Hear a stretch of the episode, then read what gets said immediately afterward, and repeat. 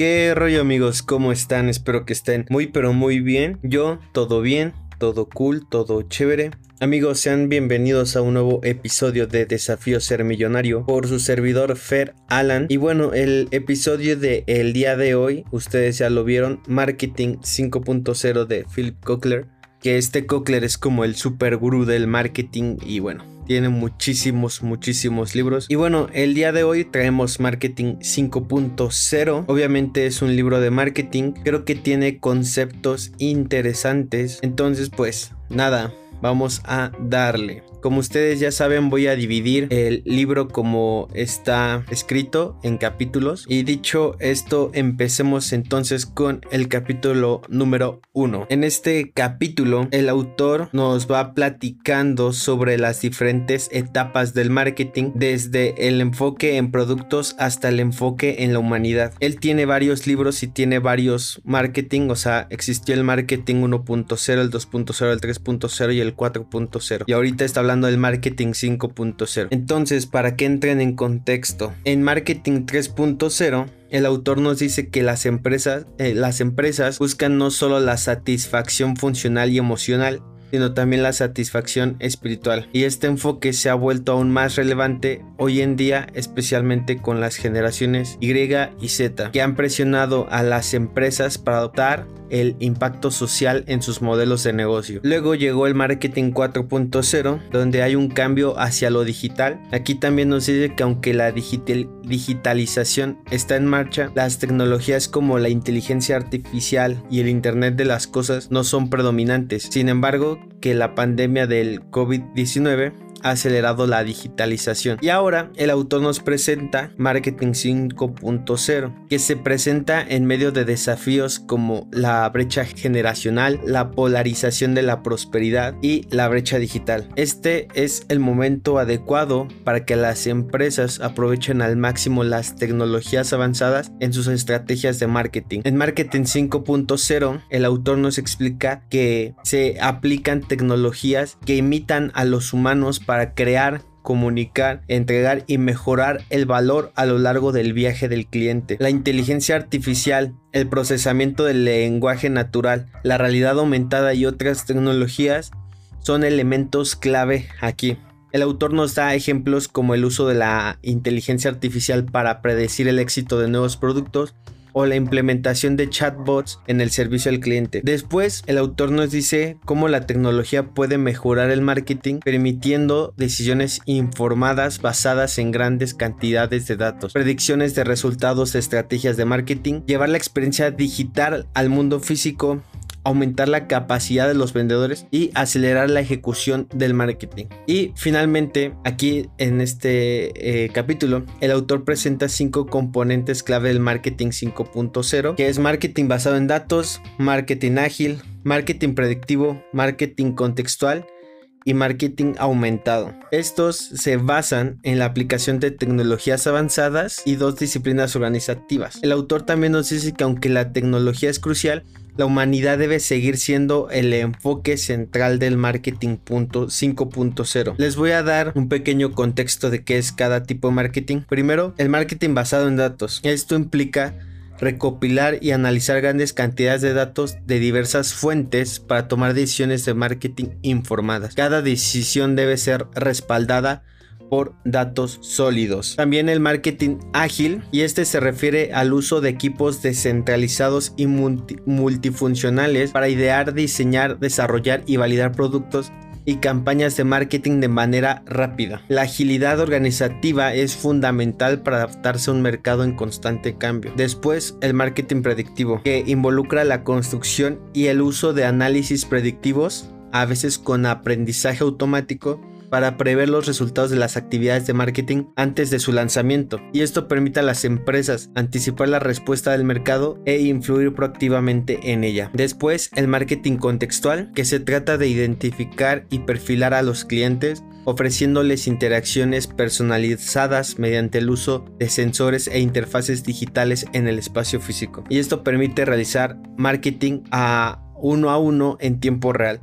adaptándose al contexto del cliente. Y por último, el marketing aumentado, que utiliza la tecnología digital para mejorar la productividad de los vendedores que interactúan con los clientes, mediante tecnologías que imitan a los humanos como chatbots, y asistentes virtuales. La idea es combinar la eficiencia de la interfaz digital como la calidez y empatía de las interacciones centradas en las personas. Y bueno, dicho esto, vamos con el capítulo número 2. Y en este segundo capítulo vamos a hablar sobre la brecha generacional entre las generaciones baby boomers, X, Y, Z y alfa. Y bueno, aquí el autor aborda el desafío que enfrentan los profesionales del marketing al tratar de satisfacer las necesidades de cinco generaciones distintas. Y lo que discute el autor son los retos de servir a diversas generaciones resaltando las diferencias en experiencias socioculturales y preferencias de consumo. A pesar de que existe esta comprensión,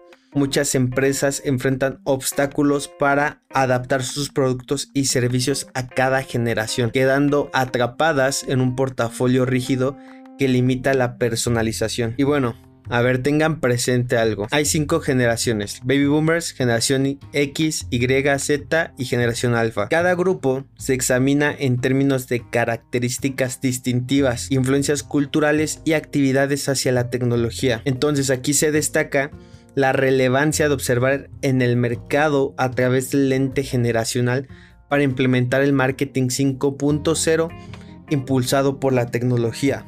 La parte crucial de este capítulo es explorar las etapas de vida de estas generaciones. Se dividen en cuatro fases. Fundamental, forefront, fostering y final. Entonces, cada fase tiene una duración aproximada de unos 20 años y, y estas fases impulsan cambios significativos en metas y prioridades. Los baby boomers, por ejemplo, se encuentran en la etapa final, que están retrasando la jubilación para mantener vidas activas. La generación X está en la etapa de fostering, que se destaca por, fundar nuevas empresas y equilibrar trabajo y la vida. Entonces, cuando una generación está en la etapa inicial, en esta fase inicial que abarca aproximadamente las primeras dos décadas de vida, el enfoque se centra en el aprendizaje. Durante este periodo se explora y se adapta al entorno adquiriendo conocimientos tanto de la educación formal como de las relaciones sociales. En la segunda etapa, que es el forefront, que también abarca unas dos décadas, se produce la transición del aprendizaje al trabajo. Inicia la construcción de una carrera y la independencia financiera. La salud está en su punto máximo, lo que impulsa a asumir riesgos y explorar la vida al máximo, incluyendo compromisos románticos. Después entras a la etapa del fostering, eh, que aquí se busca establecerse y construir una familia después de un periodo de estrés durante la etapa del forefront se regresa a un estilo de vida más saludable, se dedica más tiempo a nutrir a otros, ya sea en el lugar con el enfoque en la crianza o en el trabajo con un énfasis en orientar y entrenar a las generaciones más jóvenes. Y por último está la etapa final, que la última etapa se centra en adaptarse a la vejez y mantener la felicidad. Principalmente implica gestionar la salud en declive y las relaciones sociales. La atención se dirige a disfrutar la vida mediante actividades significativas y compartir las lecciones aprendidas con las generaciones más jóvenes. Entonces, es muy importante pues también ver cómo eh, todo esto se va adaptando a los tipos de marketing, cómo el marketing ha ido evolucionando a, través de los, de los años. El marketing 1.0 era, se, se, analizaba, empezaba de los años 50, se buscaba encontrar el producto ideal, ¿no? El marketing 2.0 era donde el cliente era el centro de todo. Se, se buscaba más la segmentación y posicionamiento y construir relaciones con el cliente, más que crear un buen producto. Después llegó el enfoque humano que buscaba que ya los consumidores buscaban que las empresas también tuvieran un impacto social, ambiental y positivo. El marketing 4.0 Aparte de sumar todas las demás características, empezaba la transición digital. Y en el marketing 5.0 ya es cuando la tecnología está humanizada, o sea, los robots, hay robots que están reemplazando a las personas, Y bueno, dicho esto, vamos a pasar al siguiente capítulo, capítulo número 3. Y en este capítulo el autor nos habla de la problemática de la polarización en la sociedad, explorando sus diversas facetas y la necesidad de adoptar enfoques inclusivos y sostenibles. Primero está la sociedad polarizada. Y aquí el autor comienza con una analogía cinematográfica utilizando una película que se llama The Platform para ilustrar las desigualdades en la sociedad. Pero lo que, aquí se destaca en el ejemplo que da el autor es la brecha entre los que prosperan en la cima y los que sufren en la base y reflejan los desafíos de la polarización social y la sostenibilidad. Y la polarización eh, existe en muchos ambientes. Hay polarización en los empleos, polarización en ideologías, polarización en estilos de vida, polarización de mercados. Entonces, es el autor nos quiere dar el mensaje de que la inclusividad y la sostenibilidad son importantes, porque él dice que la desigualdad creciente plantea riesgos significativos para la estabilidad social, política y económica. Las empresas responsables en parte de esta disparidad, se instan en adoptar enfoques inclusivos y sostenibles para garantizar su propia supervivencia y contribuir al bienestar social. Y bueno, a ver, básicamente este, no me voy a detener mucho en esta parte, pero habla de la polarización y cómo es importante buscar que esta polarización sea cada vez más corta, que no, igual no se puede eliminar del todo, pero que sea cada vez más corta, ¿vale? Ahora, en el capítulo número 4 el autor nos habla más de la brecha digital y nos muestra los peligros como las promesas de la digitalización. Primero, los peligros de la digitalización. Que la automatización pierde, puede causar pérdida de empleos. Que puede haber confianza y miedo a los desconocidos que hay preocupaciones por la privacidad y la seguridad, que este estilo de vida digital puede traer efectos comportamentales peligrosos, como pues tipo pues lo que pasa en las redes sociales con las personas que ya se obsesionaron mucho con las redes sociales. Pero a pesar de que se nombran estos problemas de la digitalización, también el autor nos dice pues, que hay ventajas también, que primero que la digitalización permite la formación de una economía digital, generando vasta riqueza al posibilitar transacciones masivas sin límites geográficos o industriales. Otra cosa, el Big Data y el aprendizaje permanente. Las plataformas digitales y ecosistemas recopilan grandes cantidades de datos, impulsando el aprendizaje continuo a través de cursos en línea y capacitación respaldada por inteligencia artificial. Otra, la digitalización ofrece la visión de un hogar inteligente y una existencia mejorada, desde la automatización de tareas domésticas hasta las interfaces cerebro-computadora. También hay avances en biotecnología y la aplicación de datos en la atención médica y, y esto mismo permite descubrir nuevos medicamentos y tratamientos personalizados con el objetivo de prolongar la vida humana. Otra cosa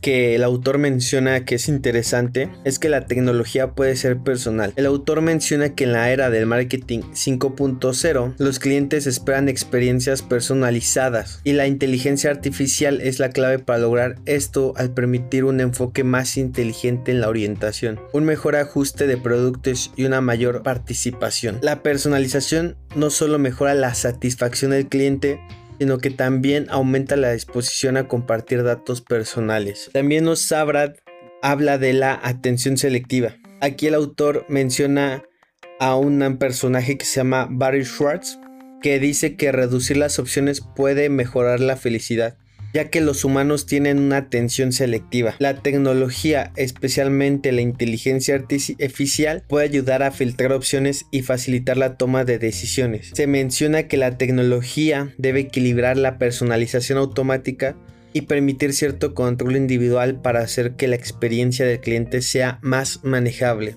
Ahora, también permite el control individual. El autor resalta la importancia del control percibido para mejorar la felicidad. La tecnología debe demostrar que facilita a los clientes el control sobre sus decisiones de compra. La personalización automática puede equilibrarse con la posibilidad de que los clientes realicen sus propias personalizaciones. La colaboración entre empresas y clientes en la creación de experiencias únicas se considera esencial. Otro punto es que la tecnología puede ser social. Y aquí el autor aborda cómo las redes sociales han cambiado las expectativas del cliente y cómo las empresas deben adoptar tecnologías sociales en sus procesos. Se menciona la importancia de la conexión de las conexiones sociales y cómo la inteligencia artificial puede ayudar a comprender y aprovechar los datos de estas conexiones. Además también se destaca la necesidad de que las empresas respondan a esta dinámica social. Otra cosa es que se facilita la conexión interpersonal. El autor nos dice que la tecnología se puede aprovechar la naturaleza social de los humanos y resalta la importancia de la conexión humana y cómo la tecnología puede facilitar la comunicación y la colaboración entre clientes y empresas. Se mencionan aplicaciones como blogs, foros y wikis como ejemplos de cómo la tecnología puede fomentar la interacción social. También impulsa la búsqueda de, aspiraciones. Y aquí el autor explica cómo las historias de vida de otras personas influyen en nuestras propias aspiraciones. Se dice que la tecnología puede aprovechar este impulso aspiracional utilizando la inteligencia artificial, la gamificación y las redes sociales. La influencia social positiva puede ser, puede motivar a las personas a lograr metas más grandes. También otra cosa importante es que la tecnología puede ser experiencial y aquí el autor aborda la evaluación de las empresas desde la, desde la perspectiva de la experiencia del cliente en lugar de solo la calidad del producto. Se destaca la importancia de una experiencia omnicanal y cómo la digitalización puede mejorar la experiencia del cliente a través de, la, de tecnologías como la inteligencia artificial y el blockchain. Se menciona que la tecnología puede potenciar tanto los puntos de contactos de alta tecnología como los de alta interacción. También el autor nos habla de la importancia del tacto humano y cómo la tecnología aún no puede replicar completamente esta experiencia. Se menciona avances en robótica y piel artificial, pero se destaca que la entrega de productos y servicios aún requeriría un equilibrio entre la alta tecnología y la interacción humana. La inteligencia artificial puede ayudar a mejorar la eficacia de los puntos de contacto en persona al proporcionar perfiles de clientes asistidos por inteligencia artificial. Y por último, en este capítulo también aborda la naturaleza humana de buscar constantemente experiencias novedosas. La tecnología puede acelerar la innovación en la experiencia del cliente al permitir una experimentación rápida y prototipada en el espacio digital. Y se menciona cómo las tecnologías emergentes como la inteligencia artificial o el blockchain están transformando la experiencia del cliente en ambos extremos, el frente y el respaldo. Dicho esto, vamos a pasar al capítulo 5 y vamos a ver primero un caso de estudio que nos pone el autor de cómo el COVID-19 eh, funcionó como un acelerador de la digitalización. Aquí es importante mencionar que las generaciones más jóvenes lideran la transformación digital, siendo las fuerzas impulsoras detrás de la revolución tecnológica. Las generaciones Y y Z, las más grandes en la historia del consumo, están dando forma a las estrategias empresariales y al mismo tiempo influyendo desde adentro de las empresas. Sin embargo, para que el estilo de vida digital se convierta en la nueva norma, debe ser una transformación masiva y equitativa en todas las generaciones y niveles socioeconómicos. La digitalización se ha extendido rápidamente por el mundo y aunque todos abrazan el estilo de vida digital, aún persiste la inercia. La pandemia del COVID-19 se convirtió en un punto de inflexión forzando a las empresas y consumidores por igual a adoptar lo digital. Y cada y cada empresa adopta ciertos cuadrantes que ahorita se los voy a explicar. Primero está el cuadrante origen. En el cuadrante origen encontramos industrias como la hospitalidad o la salud, que son las más afectadas durante la pandemia. Y estas empresas con procesos comerciales aún arraigados en interacciones físicas enfrentan un dilema de invertir en digitalización o esperar que los clientes migren al comportamiento digital. La industria de la hospitalidad, por ejemplo, ha experimentado disrupciones, pero la digitalización se ha limitado principalmente a las etapas iniciales y finales del viaje del cliente. La salud, aunque prometedora con la inteligencia artificial,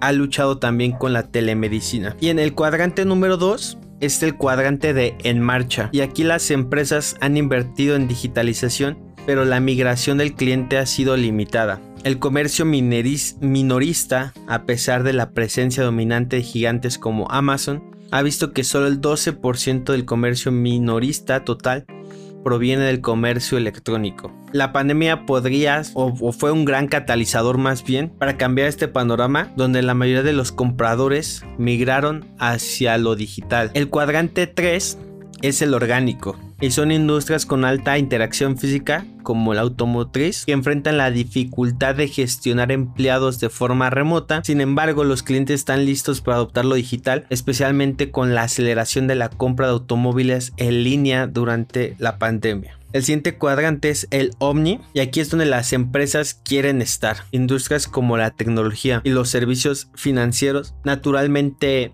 listas para la era del distanciamiento social y el comportamiento en casa han experimentado un crecimiento significativo durante la pandemia. Empresas como Amazon, Microsoft y Netflix han liderado este cambio, destacando la importancia de ser una empresa omni que abarca lo digital y lo físico. Entonces, quiero que veas cómo cada empresa tiene su nivel de digitalización. Estos cuadrantes prácticamente son meramente el nivel de digitalización en el que se encuentra un negocio, una empresa un sector, ¿vale? La pregunta para ti, tu negocio entonces es, ¿qué tan listo estás para volverte digital? Y aquí el autor nos comparte varias estrategias para migrar a clientes a canales digitales. Primero, proporcionar incentivos para ir a lo digital ofrecer recompensas y descuentos para la migración digital. Hay empresas que te dicen, eh, por ejemplo, Liverpool, que te dice venta este, nocturna, pero solo en línea, ¿sabes? O quieres comprar esta tele, si la compras en tienda, tanto, pero si la compras en línea, tanto. Entonces, esos son incentivos, recompensas o descuentos que premian la migración a lo digital.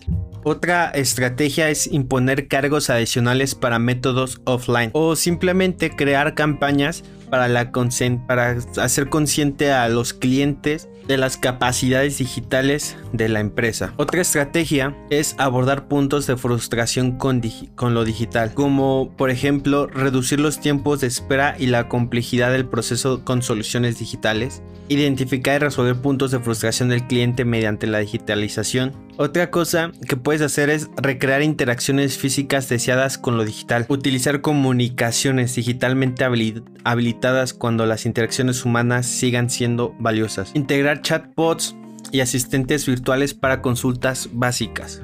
También el autor nos da estrategias para construir capacidades digitales. Primero, invertir en infraestructura digital. Construir la infraestructura necesaria para gestionar y analizar grandes volúmenes de datos en tiempo real es algo que te va a servir mucho. Otra cosa, transformar los procesos comerciales para adaptarse a la realidad digital. Otra, digitalizar activos físicos utilizando el Internet de las Cosas. Otra cosa que tiene que ver es desarrollar la experiencia digital del cliente. Esto lo puedes hacer creando una experiencia, una experiencia digital completamente diferente en todos los puntos de contacto con el cliente o adoptando nuevos modelos de negocio como servicios de suscripción o mercados electrónicos. Otra cosa que se puede hacer es establecer una organización digital sólida, que se tengan las herramientas digitales para trabajar, por ejemplo, de forma remota. También hay estrategias para fortalecer el liderazgo digital. Esto pues tiene más que ver con utilizar chatbots, eh, eh, usar la inteligencia artificial, como simplificar el proceso para para los clientes y para los colaboradores de la empresa. Y bueno, más que nada, también darle prioridad a crear una marca digital poderosa. Más que nada es lo que nos quiere transmitir aquí el autor. Y dicho esto, vamos al siguiente capítulo, capítulo número 6. Y en este capítulo, el autor nos cuenta cómo las tecnologías emergentes que serán comunes en la próxima década están transformando la manera en que las empresas operan. También nos dicen que estas tecnologías son la base de lo que él llama el marketing 5.0. Primero, el autor menciona que el poder del, cómputo ha aumentado exponencialmente, especialmente con unidades de procesamiento gráfico eficientes. Y esto permite operar tecnologías demandantes como la inteligencia artificial de manera más eficiente. Esta base en la potencia de las computadoras también facilita la operación de tecnologías en tiempo real como en autos autónomos. También nos habla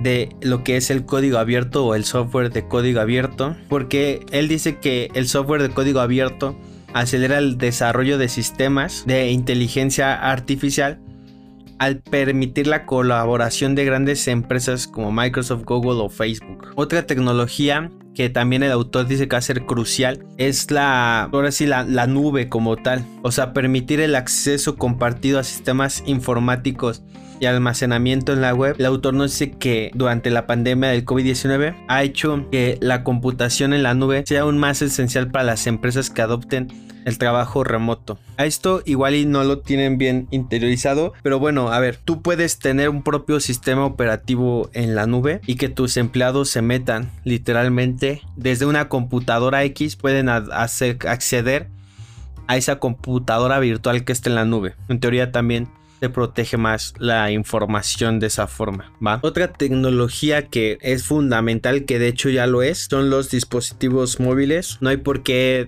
decir que prácticamente ya desde el celular puedes hacer, puedes hacer cualquier cosa. Y otra cosa es el Big Data. El autor menciona la importancia de usar grandes datos o grandes bases de datos para tomar decisiones mejores y mejor informadas y también que estos datos nos sirven para entrenar a las máquinas y mejorar los algoritmos dentro de una empresa, lo que nos va a permitir en algún punto pues aportar más valor a nuestros clientes y pues tener más ventas en general, ¿no? Más inteligencias, pues también habla de la inteligencia artificial que bueno, este libro lo escribió hace un par de años y ya vemos en lo que se ha convertido la inteligencia artificial de dos años para acá. Entonces, pues creo que no basta decirlo, ¿no? Por ejemplo, otra tecnología importante eh, que el autor menciona son las tecnologías que detectan ya el rostro. O sea que con una precisión muy alta pueden registrar rostros y todo eso. Entonces, pues que eso también es, es algo que también es una tecnología que en el futuro va a servirnos mucho para seguir aportando valor. Y bueno, están también robots que pues limpian, eh, limpian la casa. Entonces hay muchísimas tecnologías que todavía no han llegado a su tope y que nos van a permitir adoptarlas para nosotros brindar una mejor experiencia al cliente, ¿vale? Algo que es importante entender Todas estas tecnologías avanzadas están tratando de hacer una sola cosa, replicar las capacidades humanas. Entonces, Todas estas, todas estas cosas lo único que hacen, ¿sabes? Y, es importante que lo entiendas porque muy probablemente, o muchas personas, incluyéndome, ya estamos adoptando esta manía de, bueno, ok, puedo contratar a un empleado que me haga todas estas tareas por cierta cantidad de dinero o puedo contratar a este, a este servicio que es un robot, es un algoritmo que me hace la misma tarea. wow, ¿no? O sea, yo, yo los, eh, ¿cómo se llaman? Los shorts de YouTube o los reels de Instagram que hago para el canal, para este canal. Como, o sea, los hago muy rápido. ¿Por qué? Porque los hago con mucha inteligencia artificial. Ahora, ¿es, es inteligencia pagada? Sí. O sea, pago la suscripción de un servicio y de otro y de otro. Creo, que son tres servicios. Entonces, creo yo, lo, lo, más complicado es crear el guion, ¿no? Ponle tú. Entonces, creo el guion y, y pues me voy a ver, ¿quién me va a hacer la voz? Este programa me va a hacer la voz, ok. Suscripción porque lo voy a ocupar mucho. Eh, ok, me hace la voz. ¿Quién me hace los videos? Esta otra inteligencia artificial. Ahora, ¿quién me hace los subtítulos y que se vea y que se vea así como que llame la atención y todo eso? Otra. Entonces, eh, quiero que, que vean más o menos cómo nosotros vamos, o sea, si yo contratara a una persona para que me hiciera todo eso, o sea, pues obviamente me va a cobrar más, ¿sabes? Entonces, todas estas cosas tratan de hacer eso, ¿vale? También no te olvides, el Internet de las Cosas y el blockchain también lo menciona. Son tecnologías que van a tener más peso en el futuro y pues que ahí probablemente tendrías que estarte ya metiendo en esas cosas, ¿vale? Dicho esto, vamos al siguiente capítulo, capítulo número 7. Y en este capítulo el autor nos habla sobre la importancia de combinar la tecnología y la interacción humana del cliente. Y el autor nos habla de un hotel que se llama el Genna Hotel, que está en Japón, que originalmente este hotel fue diseñado con personal robótico pero que enfrentó problemas para depender totalmente de la automatización. Este, este hotel que menciona eh, al final se volvió como híbrido ¿Por qué? Porque los errores los robots cometían ciertos errores Entonces en las partes donde el robot no estaba listo para hacerlo al 100%, volvieron a contratar personal. Entonces ahorita es como una especie de híbrido este hotel, ¿vale? Pero ya hay muchas cosas que están súper automatizadas ahí, ¿va? Es importante mencionar que esta experiencia entre lo digital y lo humano va más allá del producto o servicio que le podamos brindar a una persona. Involucra todas las interacciones con el cliente. Debemos de entender todos los puntos de contacto del cliente, desde la conciencia hasta la defensa. El autor hay un modelo que se llama las 5 As, que es el aware, el appeal, el ask, el act y el advocate. Que aquí más o menos se describe el viaje del cliente y destaca que la interacción humana y la automatización deben ser equilibradas para ofrecer una experiencia del cliente sin problemas. Y una de las cosas que debemos aprovechar es que los humanos, cuando por ejemplo agarramos cierta información, sí la podemos analizar, pero obviamente las máquinas son más eficientes que nosotros. Si yo le digo, ok, si yo le digo a una inteligencia artificial, ChatGPT, por ejemplo, oye, quiero analizar este tema contigo, tengo tal y tal y tales puntos, o literalmente si yo le pongo un texto de 3000 palabras a ChatGPT y le digo, quiero que me saques 10 puntos importantes de esto, lo va a hacer en prácticamente cuánto tiempo, prácticamente nada. Y, un humano cuánto se va a tardar en, hacer esa misma tarea. Ahora, esa es una capacidad que los robots tienen más desarrollada que los, que los humanos. Sin embargo, pues también hay que entender que hay cosas que los humanos seguimos siendo mejor que ellos. Entonces lo ideal es crear algo colaborativo que sea entre humano y máquina, que es un pensamiento mixto que haya una colaboración en la interfaz con el cliente, porque ponle tú que mientras las máquinas son ideales para consultas predecibles, los humanos pueden ofrecer empatía y conexión en situaciones más complejas. Cosas que nos pueden servir como, como base para entender cómo podemos mejorar la experiencia del cliente. Áreas como la publicidad, el marketing de contenido, marketing directo, gestión de relaciones con el cliente, el CRM, el los canales de distribución, producto, servicio y bueno, más cosas de ese tipo, son estrategias o son sectores dentro de una empresa donde se puede adoptar la tecnología para mejorar la estrategia corporativa en general, para mejorar la, no solo la operación del cliente, sino también la experiencia del cliente. Y pues a ver, creo que de aquí a lo que hemos visto en todo el libro es ha sido muy claro lo que el autor nos ha querido transmitir. El marketing 5.0, que es el actual, es el marketing que aprovecha la tecnología al máximo y sus capacidades para llegar a, a sus clientes y ofrecerles valor. Listo, o sea, fin. Claro, no nos podemos olvidar de todos los marketings anteriores, el que el marketing 1.0 que decía tienes que tener un buen producto, el marketing 2.0 que te decía eh, el cliente es, el, es lo, principal, el, 3.0, ¿no? Que decía, ok, ahora este, las personas buscan que las empresas se preocupen socialmente por las causas de la humanidad. El, o sea, entonces no te olvides que eso, que el los marketings anteriores son importantes, pero el marketing 5.0 nos dice que todo eso que ha pasado anteriormente, ahora la tecnología se está ocupando de esa parte y que no lo debemos de ignorar, porque si no lo hacemos, otras personas sí lo van a hacer y quienes se van a quedar atrás y rezagados en un marketing antiguo va a ser tu empresa, ¿vale? Y dicho esto, vamos con el siguiente capítulo, capítulo número 8. Vamos a hablar de, para empezar, algo aquí del marketing basado en datos. Y esto es algo que yo he ido más o menos eh, manejando en algunos, en algunos negocios que he tenido, donde intento tener los más datos posibles. Digo, la verdad es que hay plataformas donde la verdad te dan muchísimos datos pero los datos es importantísimo para saber dónde podemos brillar como tal. Un marketing basado en datos es un marketing que nos está diciendo qué es lo que le tenemos que ofrecer a los clientes, ¿vale? Pero se tiene que configurar el marketing basado en datos. El proceso para el marketing basado en datos son tres pasos. Primero, definir objetivos.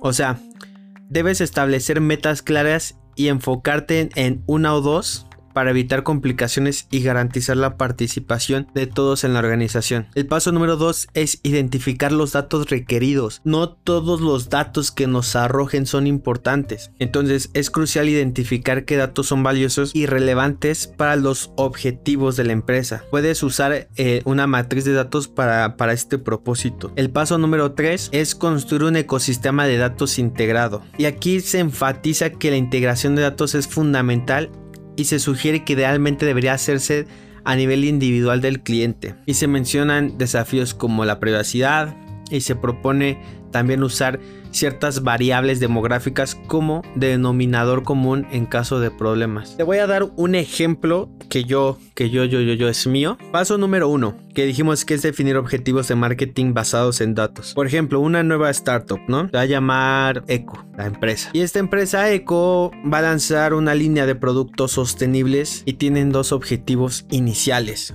Ojo, vamos a definir el objetivo. El primer objetivo es aumentar la conciencia de la marca entre los consumidores conscientes del medio ambiente en un 20% en los primeros tres meses. Primer objetivo.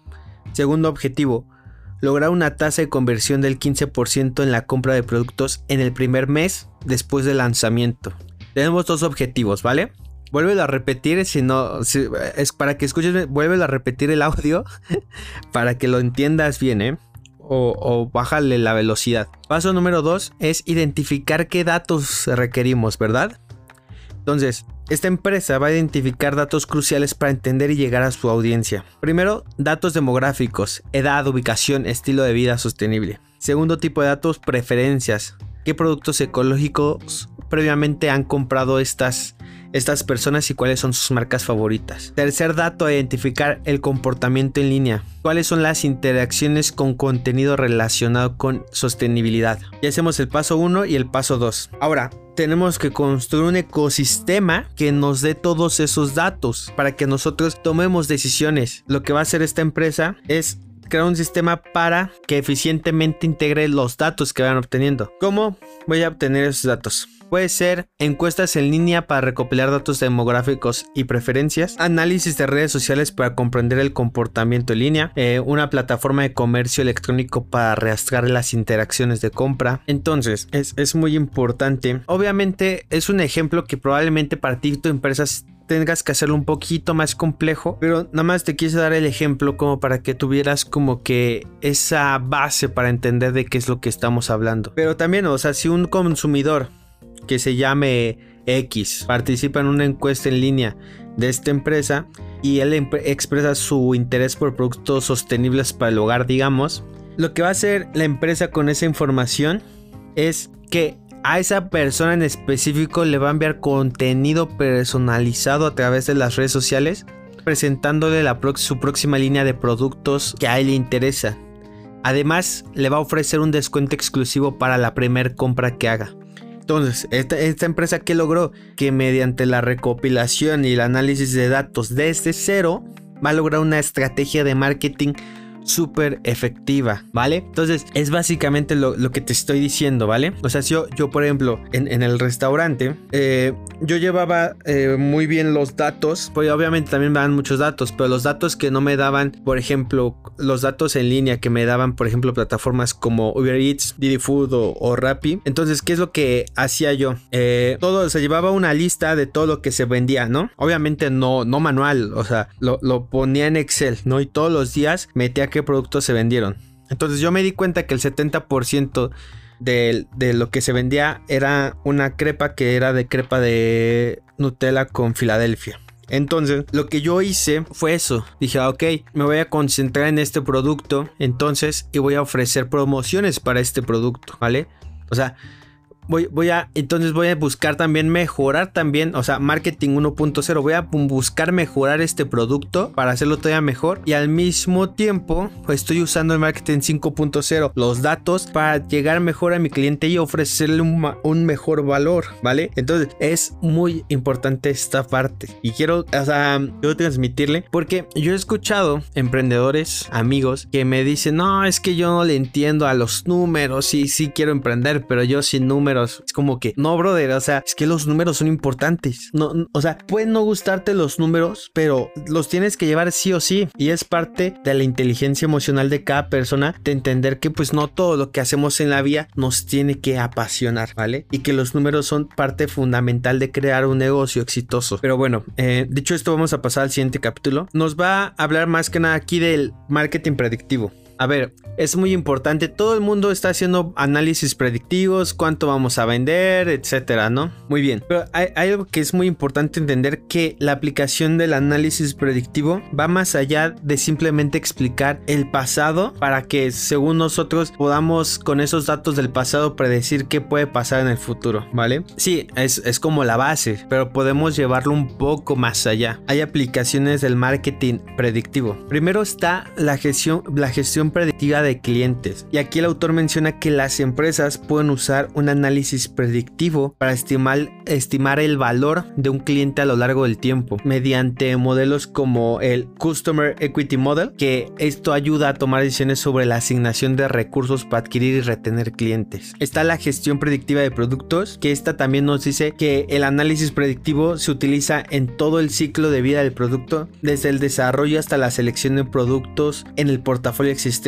en el portafolio existente. Por ejemplo, Netflix usa un, un análisis predictivo para saber qué series originales debe de producir. Claro, también está la gestión predictiva de la marca y el autor nos dice que el análisis predictivo puede guiar las actividades de marca y comunicación, especialmente en el espacio digital. Los datos de audiencia y análisis de campañas pasados son esenciales para prever el éxito futuro y se menciona el uso de aprendizaje automático para comprender los intereses de los clientes y optimizar las campañas. Ahora, como en el capítulo anterior, también debemos construir modelos de marketing predictivo ¿vale? Y bueno, a ver, aquí nos va a explicar el autor el proceso de cómo hacer este, estos modelos de marketing predictivos, ¿vale? Probablemente en este punto no, no te lo puedo explicar al 100% bien, porque también se trata de unos cálculos, pero em, lo voy a hacer, tratar de hacer lo mejor posible. Primero está la recolección de datos para variables dependientes e independientes. Aquí el proceso comienza recopilando datos tanto para las variables que queremos predecir o sea, las dependientes, como para las que creemos que influirán en esas predicciones, las independientes. Por ejemplo, en marketing podríamos recopilar datos sobre el tiempo de lanzamiento de una campaña y las ventas resultantes. ¿va? Segundo, determinar la ecuación que explica la relación entre variables. Aquí se pueden utilizar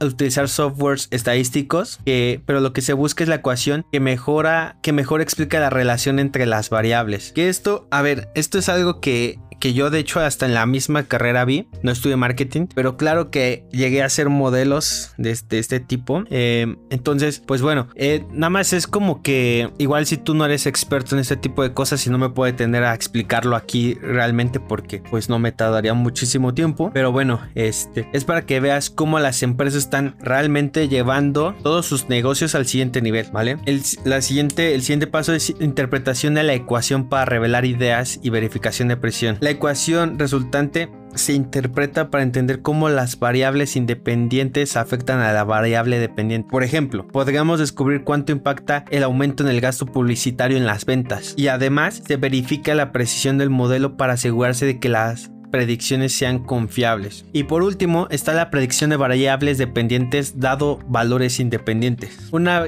vez que la ecuación esté establecida y validada, se puede utilizar para predecir los valores de la variable dependiente en función de nuevos valores de las variables independientes. Y esto permite anticipar resultados antes de que ocurran y tomar decisiones informadas basadas en esas predicciones. Pero justo si te estás dando cuenta o si te diste cuenta, todo viene con base a los datos. De los datos sacas todo lo que necesitas. ¿Vale? De hecho, también están lo que se llaman las redes neuronales, que también nos sirven para predicciones complejas, que son redes que van aprendiendo. Las redes neuronales, a diferencia del modelo pasado, son redes que descubren las conexiones que hay entre los datos por ellas mismas. E, eso está todavía más interesante. O sea, imagínate una red neuronal que solita te empieza a detectar qué variable influye sobre otra, qué tanto eh, el, costo en publicidad nos va a generar más ventas, por ejemplo, ¿no? O sea, ese tipo de cosas que obviamente, a ver, esto sí ya es algo más avanzado, pero si tú tienes una empresa que ya empieza a ser grande, que empieza a crecer y puede invertir en estas cosas, pues, creo que sería un gran, un, un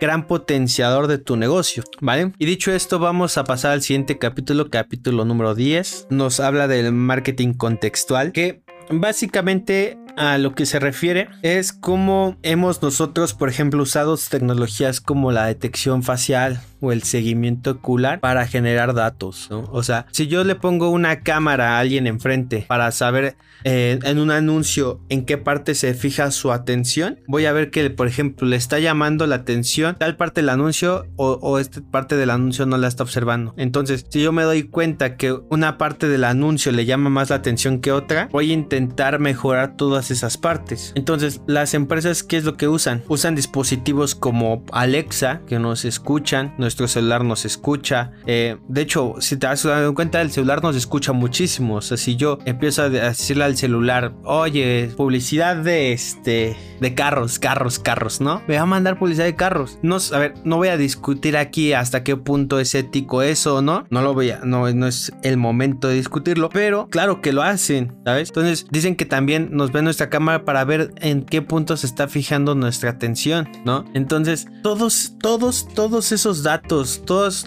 el Internet de las cosas, aquí no, el Internet de las cosas, por ejemplo, yo tengo mi foco programado para que a las cinco y media de la mañana se prenda el foco y si y que mi alarma aparte se active, mi alarma suena como 5.35, 5 minutos después del foco. Entonces, normalmente el foco, lo, ¿qué es lo que hace? Me despierta, pero me despierta de una manera más amable que el despertador. Entonces, por eso lo tengo así. Pero al final de cuentas, algo que es importante es que Ahí una empresa ya está, ya tiene mis datos, tiene mis datos de a qué horas me levanto. Eso lo va a usar tarde o temprano para algo. Eso lo puedo usar para venderme algo, no sé, ¿sabes? Entonces, ahora, lo pueden usar para diferentes cosas, no solo para venderme. Me pueden ofrecer eh, una interacción personalizada, ¿sabes? Pueden usar esos datos para ofrecerme interacciones personalizadas o por literalmente para llevarme a una experiencia totalmente inmersiva, ¿sabes? Donde puta, o sea, casi casi llego a mi casa y un día todos se automáticamente predijeron que yo estaba en casa y,